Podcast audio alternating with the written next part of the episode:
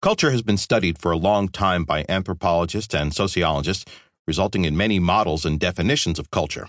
Some of the ways that they have conceptualized the essence of culture illustrates the breadth as well as the depth of the concept.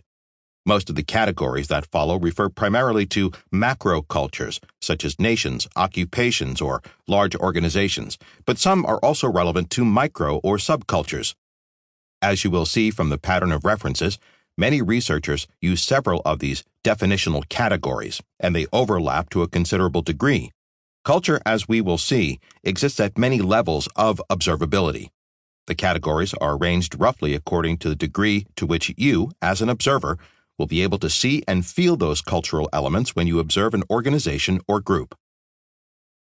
Observed behavioral regularities when people interact. The language they use, along with the regularities in the interaction, such as thank you, followed by don't mention it, or how is your day going so far? Just fine.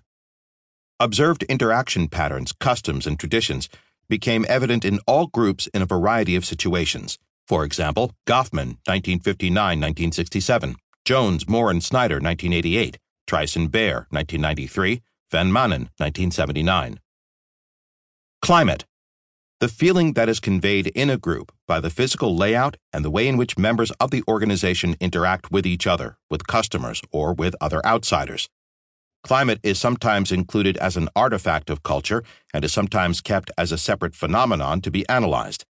For example, Ashkanasy Wilderrahmen Peterson 2000, Schneider 1990, Tagiuri and Litwin 1968, Ehrhart Schneider and Macey 2014.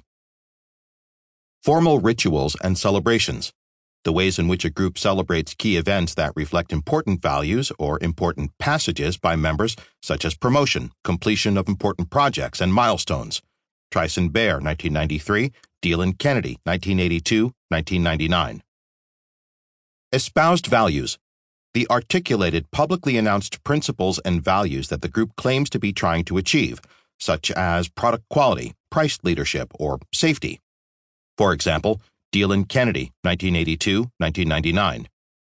Many companies in Silicon Valley, such as Google and Netflix, announce their culture in terms of such values in all of their recruiting materials and in books about themselves. Schmidt and Rosenberg, 2014. Formal philosophy.